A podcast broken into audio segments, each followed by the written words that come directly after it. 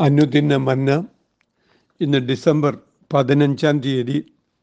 ഇരമ്യ പ്രവാചകന്റെ പുസ്തകം നാൽപ്പതാം അധ്യായം ഏഴ് മുതൽ നാൽപ്പത്തി ഒന്നാം അധ്യായം മൂന്ന് വരെയുള്ള വാക്യങ്ങളാണ് ഇന്നത്തെ ധ്യാനത്തിന് അടിസ്ഥാനം.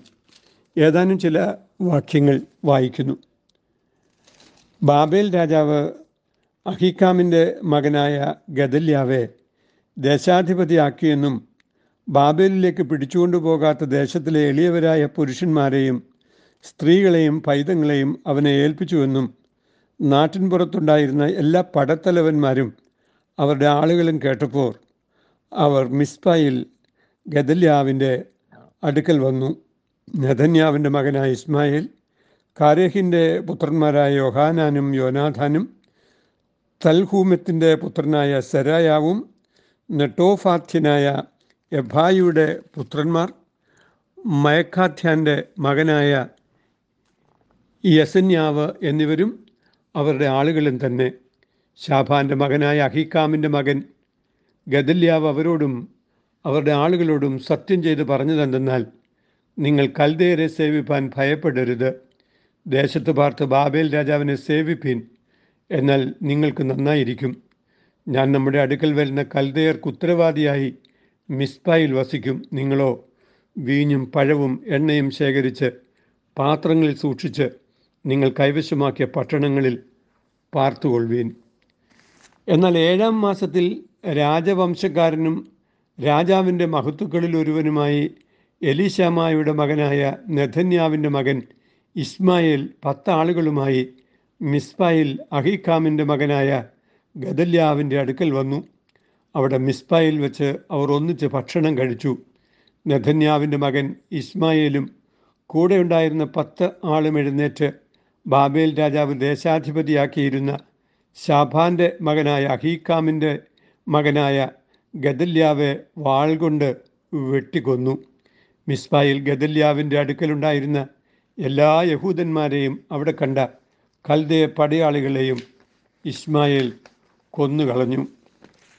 സൂക്ഷ്മതയില്ലായ്മയുടെ അപകടം എന്നാണ് ഇന്നത്തെ ധ്യാനത്തിന് തലക്കെട്ട്.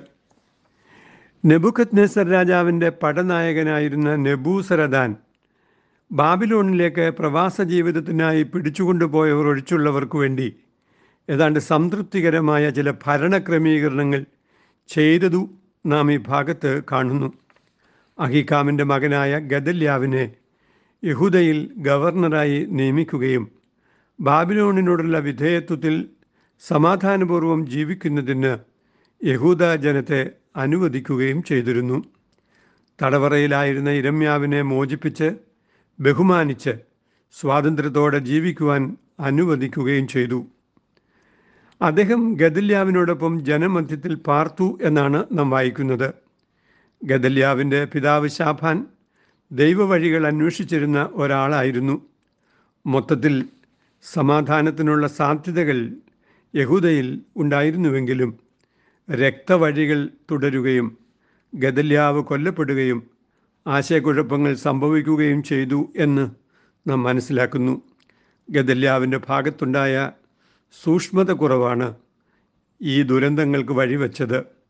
നിതാന്തമായ ജാഗ്രതയാണ് സ്വാതന്ത്ര്യത്തിന്റെ വില എന്നത് ഒരാത്മീക പാഠമാണ്. ശത്രുവായ പിശാജ് ആരെ വിഴുങ്ങേണ്ടു എന്ന് വിചാരിച്ച് ചുറ്റിത്തിരിയുകയാണ്. തിരിച്ചറിഞ്ഞ് പ്രതിരോധിക്കുവാൻ കഴിയുന്നത് തന്നെയാണ് ജീവിതത്തിലെ വലിയ ഭാഗ്യം. ദൈവാശ്രയത്തിന്റെയും ദൈവ സാന്നിധ്യബോധത്തിന്റെയും സന്ദേശത്തിന്റെ വാങ്മയ രൂപമായിരുന്നു ഇരമ്യാവ്. ദൈവം നീട്ടിയ ഭുജത്താൽ വിടുവിച്ചയച്ച ജനം മിശ്രേമ്യ ആധിപത്യത്തിലേക്ക് മടങ്ങിപ്പോകരുത് എന്നായിരുന്നു അദ്ദേഹം തുടർച്ചയായി പറഞ്ഞിരുന്നത്. മിശ്രൈമുമായി സഖ്യമുണ്ടാക്കുവാനും മിശ്രൈമിലേക്ക് ഓടിപ്പോകുവാനും രാജാക്കന്മാരും പ്രഭുക്കന്മാരും ആഗ്രഹിച്ചപ്പോൾ അത് ദൈവഹിതമല്ല എന്ന് അദ്ദേഹം പറഞ്ഞതിനാൽ ഇരമ്യാവ് ബാബിലോൺ പക്ഷക്കാരനായി തെറ്റിദ്ധരിക്കപ്പെടുകയും ചെയ്തു.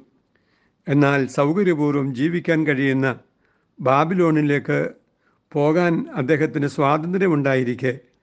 പോകാതെ ദരിദ്രരായ തന്റെ സ്വന്തം ജനത്തോടുകൂടെ ഇരമ്യാവ് പാർത്തു. ദൈവ വഴികളെ അറിയാൻ ആഗ്രഹിക്കുന്ന ഭരണാധികാരിയും ദൈവത്തിന്റെ ദൂതറിയിക്കുന്ന സത്യപ്രവാചകനും ഉണ്ടായിരിക്കുകയും ശത്രു ഭയം കൂടാതെ കൃഷി ചെയ്ത് ജീവിക്കുവാനുള്ള സമാധാനാന്തരീക്ഷം ഉണ്ടാവുകയും ചെയ്തു. പക്ഷേ ഇരമ്യാവിന്റെ സാന്നിധ്യം വേണ്ടതുപോലെ പ്രയോജനപ്പെടുത്തി. സത്യാരാധനയിൽ വളരാനോ സാഹചര്യം മുതലാക്കാനോ കഴിയാതെ പോകുന്ന അപജയമാണ് സംഭവിച്ചത്. രണ്ടാമതായി അമോന്യ രാജാവായിരുന്ന ബാലിസ് നെഥന്യാവിന്റെ മകൻ ഇസ്മായേലിനെ ഒരു ചാരൻ എന്ന വണ്ണം ഉപയോഗിക്കുകയും ഗദല്യാവ് കൊല്ലപ്പെടുവാൻ കാരണമാവുകയും ചെയ്തു. ബാബിലോണിയൻ സൈനിക മുന്നേറ്റങ്ങൾക്കെതിരെ സൈനിക സഖ്യമുണ്ടാക്കിയ രാജ്യങ്ങളിലൊന്ന് അമ്മോനായിരുന്നു എന്ന് ഇരമ്യാവ് ഇരുപത്തിയേഴിന്റെ മൂന്നിലും എസ് കെൽ ഇരുപത്തി ഒന്നാം അധ്യായം പതിനെട്ട് മുതൽ മുപ്പത്തിരണ്ട് വരെയുള്ള വാക്യങ്ങളിലും കാണുന്നുണ്ട്. അമ്മോന്യ രാജാവായ ബാലിസിന്റെ ചാരനാണ് ഇസ്മായേൽ എന്ന് തിരിച്ചറിയാൻ ഗദല്യാവിന് കഴിയാതെ പോയതാണ് അദ്ദേഹത്തിന് വലിയ തിരിച്ചടിയായത്. മിസ്ബയിൽ ഗദല്യാവ് ബാബിലോൺ പ്രതിനിധിയായി സ്ഥാനം ഉറപ്പിച്ചിരിക്കുന്നു എന്ന് കേട്ടപ്പോൾ യഹൂദയുടെ പടനായകന്മാരായ ഇസ്മായേൽ യൊഹാനാൻ യോനാഥാൻ സെറോയാവ് തുടങ്ങിയവർ അദ്ദേഹത്തിന്റെ അടുത്ത് വന്നിരുന്നു. അവരോട് സഖ്യത ചെയ്ത് കൽദേ രാജാവിന്റെ പ്രതിനിധിയായി താൻ ഇരിക്കുമെന്നും അവർ അവരവരുടെ സ്ഥാനങ്ങളിൽ അധികാരത്തോടെ ഇരിക്കുമെന്നും ഗദല്യാവ് സമ്മതിച്ചിരുന്നതാണ്. ചുരുക്കത്തിൽ യഹൂദയിൽ ശേഷിച്ചിരിക്കുന്ന സകല ജനവും ഒരു സഖ്യതയിൽ സമാധാനം എന്ന് തോന്നിക്കുന്ന ഒരു അന്തരീക്ഷത്തിൽ ജീവിക്കുന്നതിന്റെ ആലസ്യം അവരെ ബാധിച്ചതായി തോന്നുന്നു. എപ്പോഴാണോ ആത്മീക ജീവിതത്തിൽ ആലസ്യം അനുഭവപ്പെടുന്നത് അപ്പോൾ സുരക്ഷയ്ക്ക് തകർച്ചകളുണ്ടാവാം എന്ന് നാം മനസ്സിലാക്കുക. മൂന്നാമതായി ചുമതല സ്ഥാനങ്ങളിലും അധികാര സ്ഥാനങ്ങളിലും എത്തിച്ചേരുന്നവരുടെ അടുക്കലേക്ക് സൗഹൃദം നടിച്ചു വരുന്നവരെല്ലാം അഭ്യുദയകാംക്ഷികളാണ് എന്ന് തെറ്റിദ്ധരിക്കുന്നത് അപകടകരമാണ് എന്നാണ് ഈ വചനം ഓർമ്മിപ്പിക്കുന്നത്. ഇസ്മായേൽ അമോന്യ രാജാവിന്റെ ചാരനാണ് എന്ന് യൊഹാനൻ മുന്നറിയിപ്പ് നൽകിയിട്ടും അത് ശ്രദ്ധിക്കുവാൻ ഗദല്യാവിന് കഴിഞ്ഞില്ല. ഇസ്മായേലിനെ ഒതുക്കിക്കളയാനുള്ള നിർദ്ദേശങ്ങളെയും ഗദല്യാവ് പുച്ഛിച്ച് തള്ളി. അതിന്റെ ഫലമായി വലിയ നാശമാണ് ഗദല്യാവിനും അദ്ദേഹത്തോട് ചേർന്നിരിക്കാൻ ശ്രമിച്ച യഹൂദ പുരുഷന്മാർക്കും ഉണ്ടായത്. സൗഹൃദത്തിന്റെ വിരുന്നുമേശയിൽ നിന്നും പൊടുന്നനെ എഴുന്നേറ്റ് ഇസ്മായിൽ ഗദല്യാവിനെ വധിച്ചു കളഞ്ഞു. മാത്രമല്ല ആവൽ ശങ്കയില്ലാതെ ഭക്ഷണം കഴിച്ചുകൊണ്ടിരുന്ന മറ്റുള്ളവരെയും അയാൾ ഒടുക്കിക്കളഞ്ഞു തനിക്ക് അധികാരം പിടിച്ചെടുക്കുവാനും മിശ്രൈമ പക്ഷത്തേക്ക് യഹൂദയെ ചായ്ക്കുവാനുമുള്ള ഗൂഢതന്ത്രമാണ് ഇസ്മായേൽ പയറ്റിയത്. ദൈവജനത്തെ മിശ്രൈമിതിലേക്കും ദൈവവിരുദ്ധതയിലേക്കും മടക്കി കൊണ്ടുപോകുവാൻ ശ്രമിക്കുന്ന സകല ഇസ്മായേല്യതയ്ക്കെതിരെയും പോരാടുവാൻ ദൈവമക്കൾക്കെന്നും കഴിയേണ്ടതുണ്ട്. അതിന് ദൈവത്തിന്റെ സർവായുധ വർഗം ധരിച്ച് പ്രതിരോധത്തിന്റെ കവചങ്ങൾ അണിയാൻ കഴിയേണ്ടതുണ്ടല്ലോ. ആത്മീക യാത്രയിൽ തകർത്ത് കളയാൻ ശ്രമിക്കുന്ന സകല വിരുദ്ധ ശക്തികളോടും ദൈവത്തിന്റെ കൃപയാൽ പോരാടി ജയിക്കുവാനുള്ള സർവായുധവർഗം ധരിക്കുന്നത് തന്നെയാണ് എല്ലാ കാലത്തും ദൈവമക്കളുടെ ഏറ്റവും വലിയ അനിവാര്യത എന്ന് നാം തിരിച്ചറിയേണ്ടതുണ്ട്. ആലസ്യത്തിന്റെ നാളുകളിൽ ശത്രു ആക്രമിക്കുമ്പോൾ അവയെ തിരിച്ചറിയുവാൻ കഴിയാതെ പോകുന്ന മൗഢ്യം വലിയ അപകടമാണ് വരുത്തി വെക്കുന്നത്. ജീവിതത്തിന്റെ ആലസ്യങ്ങളെ വിട്ടുണരുവാൻ ദൈവമേ സഹായിക്കണമേ എന്ന് ദൈവത്തോട് നമുക്ക് പ്രാർത്ഥിക്കാം. പോരാട്ടമുള്ളത് പോരാട്ടമുള്ളത് ഈ ലോകരോടല്ല ജഡികരോടല്ല. സ്വല്ലോകങ്ങൾ ഉള്ള വാഴ്ചകളോടും ദുഷ്ട സൈന്യത്തോടും ദുഷ്ട സൈന്യത്തോടും.